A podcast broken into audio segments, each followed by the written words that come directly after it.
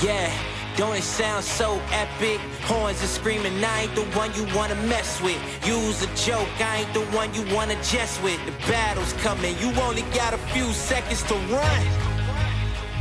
Yeah. Hello, Bengals fans. I am Matt Minnick, and this is Coach Speak. Well, today we are going to get back to our roots. We're going to get back to how this podcast began at the beginning of the season, and you know that was really just looking at at Coach Speak, looking at what the coaches were saying, and trying to evaluate some of that, make some sense of it, and figure out uh, where this team was going based on some of those things. So let's uh, let's talk a little bit. We had press availability from Zac Taylor, head coach, defensive coordinator Lou Anarumo, and offensive coordinator Brian Callahan. All those guys uh, speaking to the media recently. Uh, so I just pulled out a couple of things um, that I thought were interesting and that I thought were really important and, and poignant to, to where we're at right now. So let's start with Zac Taylor. Uh, Zac Taylor talked about the process, that pre draft process. And look, it's a lot, it can be exhausting.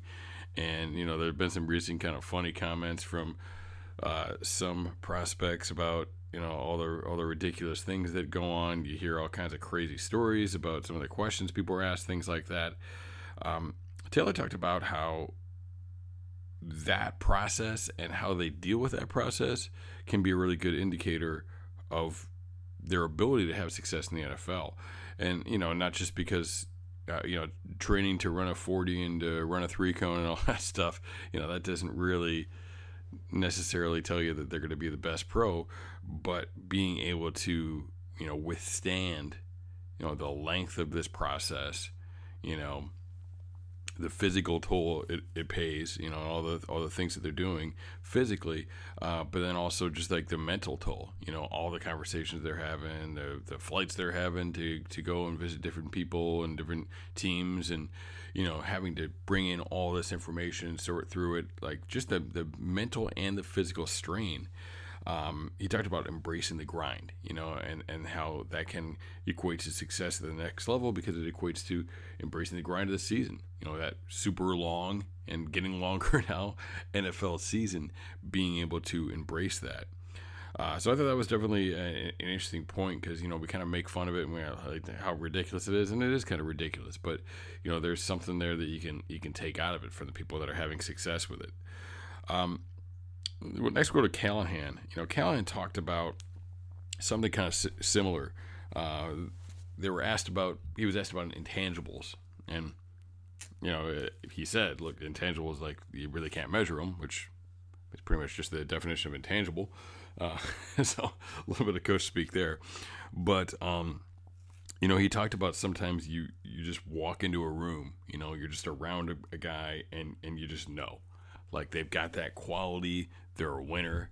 Um, and he's like, you know, like if you could quantify it, if you could measure it, if you could get it down to a science, you'd probably make a lot of money. But he said it just really comes from from experience, you know, from being around it, from seeing it, uh, and from seeing those people that, that have success. That you know, once you're there, you know, once you're around it, you know it, you recognize it when you see it. Back to Taylor. Um, so both Taylor and Lou Anarumo were were asked about do you need an immediate starter at 31? You know, do you need a guy who can come in and play? Uh, Taylor had something interesting to say that he, he's like, look, you, you, do all this all this work for the draft and you're evaluating guys and you're meeting with guys and you're working guys out, but until you get your hands on them, you really don't know how fast you can get them out there. So I think that tells us something about you know the Jackson Carman situation. You know that that uh, you know he wasn't ready to go this year, obviously, um, but that doesn't necessarily mean mean he's out. And for everything everything we've seen from the team, uh, doesn't doesn't appear that he's out. Uh, more on that later. Uh, and you know that, that tells you at that 31 spot that they're they're willing to not necessarily go for a, a perceived immediate need. You know, go somewhere where they're going to add some competition, or you know, get somebody in. You know, eventually, uh, but that they, they don't feel that they need to add somebody who's going to be an immediate starter. And and Lou Anarumo kind of echoed that. He's like, look, the good news is we don't. You know, we're we're in a pretty good spot right now. So, you know that that gives you a little bit of an idea. I think we all have the positions that we're looking at. I think corner is a very popular one um, to to look at for that, and that's a, a position where I, I think they could do very well um, in this year's draft. Uh, and at that, that 31 slot, I, I, think they, they could find a pretty good player there. Um, personally, I'm starting to lean uh, towards the, the three tech route uh, that they might be able to find an even better player there. You know, and both of those are positions where I think a guy could come in and win that starting job. But they're not they don't think it, it needs to happen. You know, they're they've got Eli Apple, they've got BJ Hill, and they they feel comfortable with that. They feel a lot more comfortable with Eli Apple than most of the people listening to this podcast probably do. Um, so I think a lot of that that that you know urgency perceived in that need. I think there's definitely a need, but I think the urgency in that need is is more of an outside perception than an internal perception. Um, you know, Anarumo talked about like, you know, we'll, we'll, see. You know, the guys that come in and they're ready to compete, they're going to have a chance. They're going to get more reps. So, you know, they're going to let those guys compete and uh, and fight it out uh, in camp. So it'd be interesting to see what they add to that, uh, what they add to that group, who they throw in there. Um, but you know, they, they, don't they don't feel they have a need. They don't feel they have, um, you know, that the, the, they need to add somebody at a specific position that early on. You know, Callahan was asked about players they're targeting, and he's like, "Well, you know, when you're picking six, it's easy." Uh, but there's so many people in front of you right now.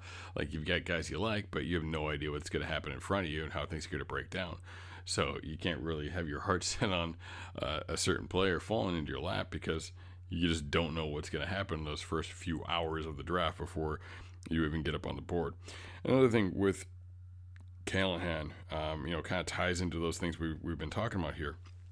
He he was very passionate about the competition on the O line. You know, and he said, "Hey, look, we added three three good starters. We've got Jonah coming back. You know, uh, we added those three starters in free agency. We've got Jonah coming back, and really just that left guard position uh, that, that they've got the competition at. And you know, it it really sounds like it's it's, it's Carman. You know, and it's and it's Adeniji in there.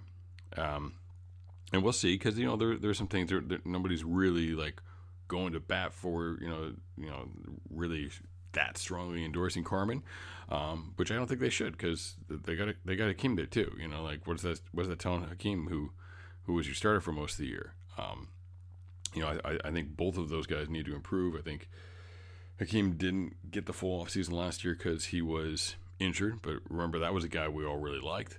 Um, I really liked him in the draft. I've always said that he needed to bulk up, he needed to get stronger, he needed to improve his anchor, and he didn't really get an opportunity to do that last year um, because of his his injury. So we'll see what he can do, you know. And, and I think now Carman, you know, they, they talked about this too about learning to be a pro, um, acclimating, you know, to what's going on, and, and really just learning, you know, the learning curve associated with any position, but the O line in particular uh, and how steep they can be. You know, uh, Carman also a guy who had offseason back surgery before he even got there, um, and who was adjusting to playing a completely different position that he never played before.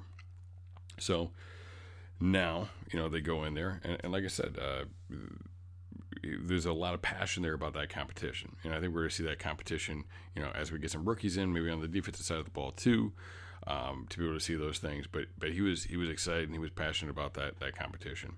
It doesn't really it definitely doesn't sound like they, they feel like they have a perceived need on the offensive line either. You know, I don't think that removes them from competition or you know the possibility of, of taking an offensive lineman early on, but it doesn't sound like they they really feel like that's a pressing need either. It sounds like they, they think that something's going to work out there. Um, and you know, uh, people keep throwing out hope is not a plan, and I don't know who put that in everybody's head that they keep keep repeating it. But look, that's you and I can hope, but that doesn't like we don't have plans anyway. You know what I mean? Like we're not making decisions.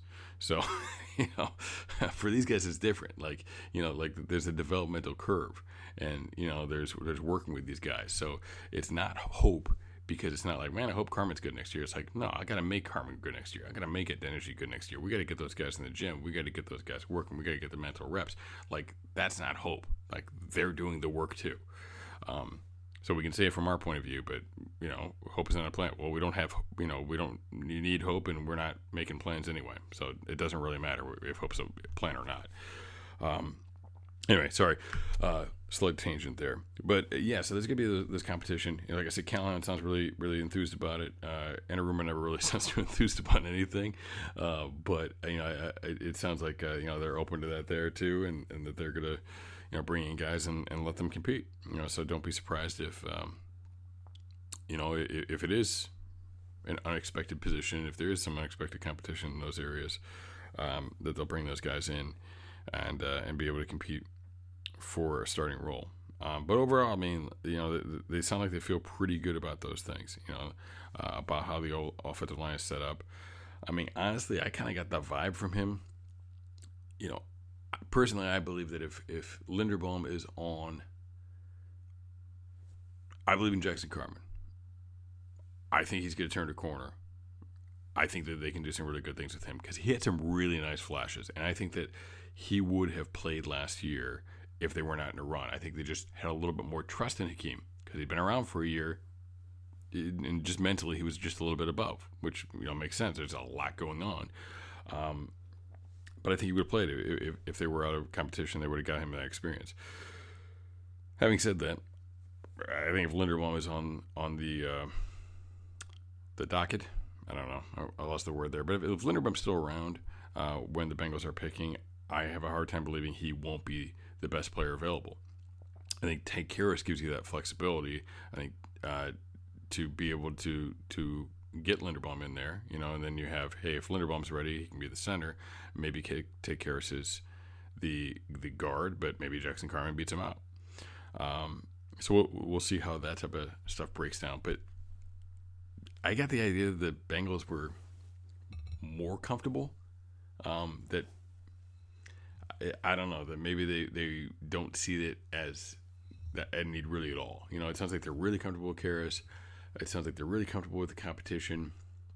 So we'll see what happens, but ah, I don't know. I I wouldn't pass on Linderbaum. I could kind of see them passing on Linderbaum just from from the the tone from the way uh, Callahan was talking. Um, it, it, sounds like that might be a possibility.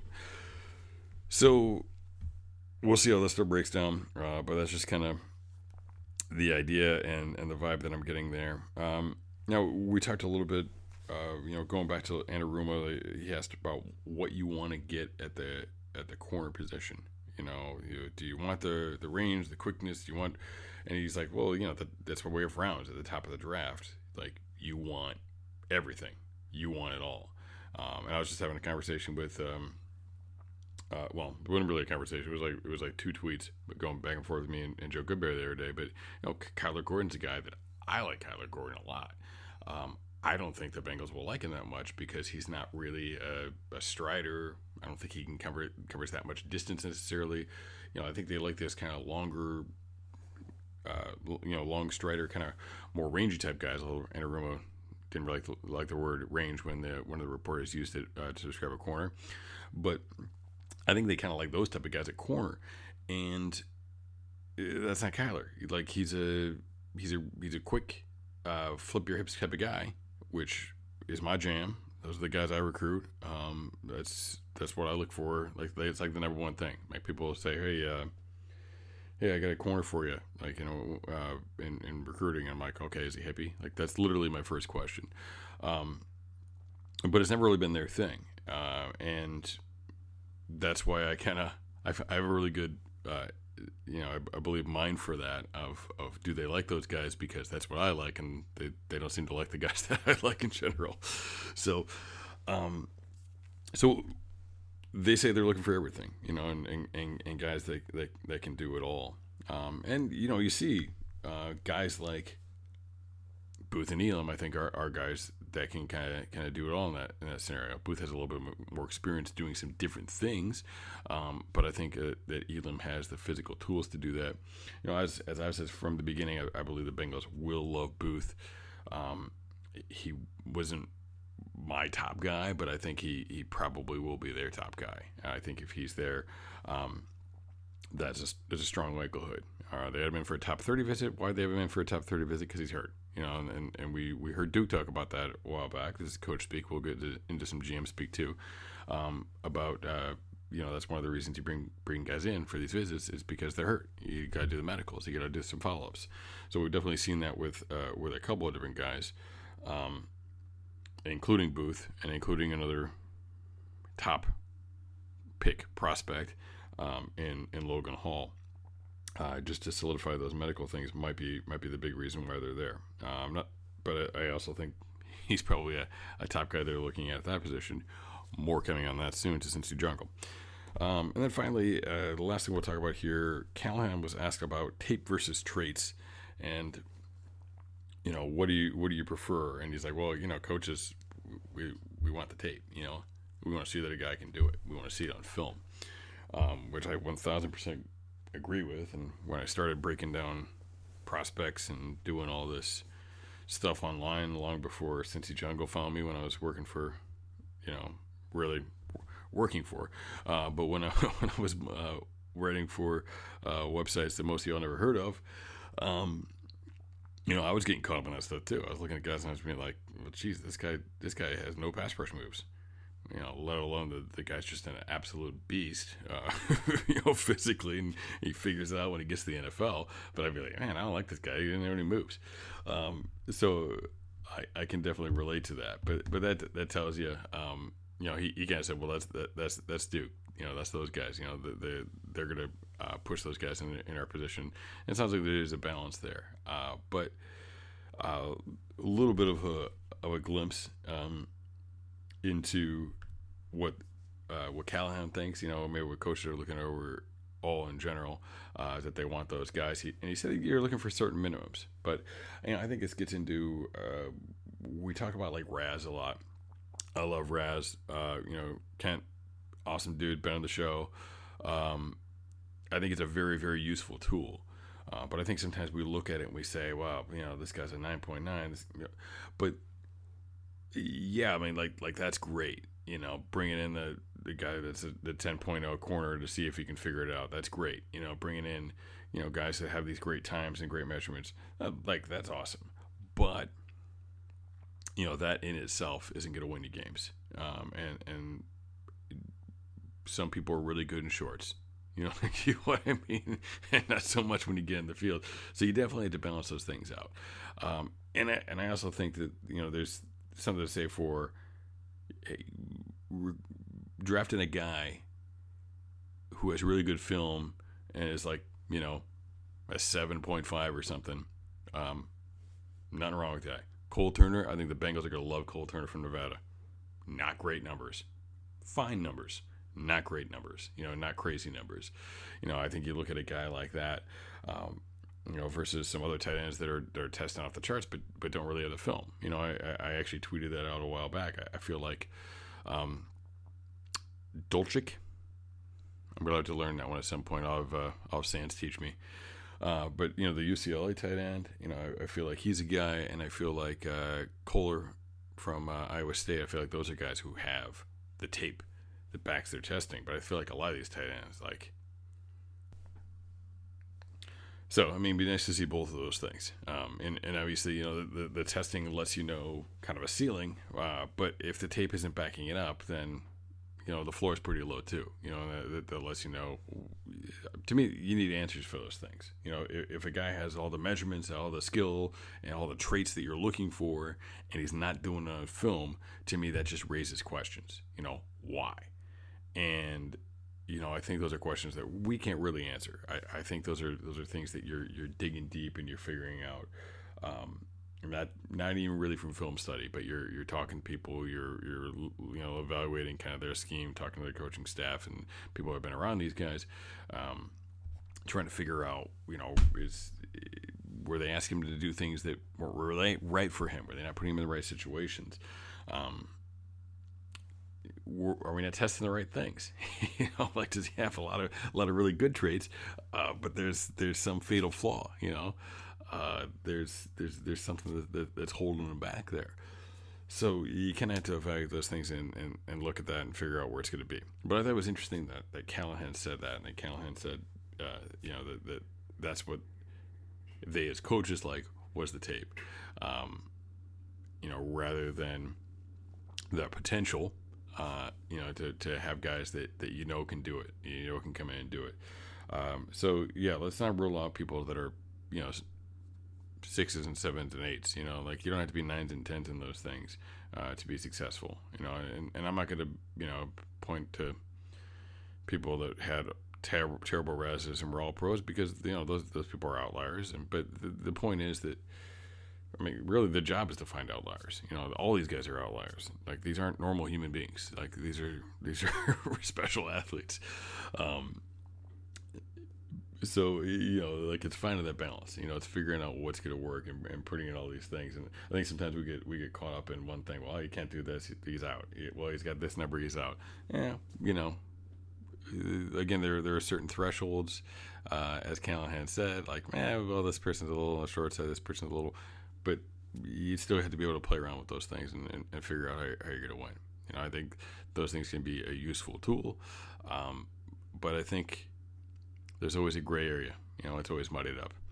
Anyway, this has been a particularly long episode of this show um, that I usually try and keep short. So we're going to break it off right here and uh, get you on to the next Cincy Jungle podcast. Uh, check out the Orange and Black Insider.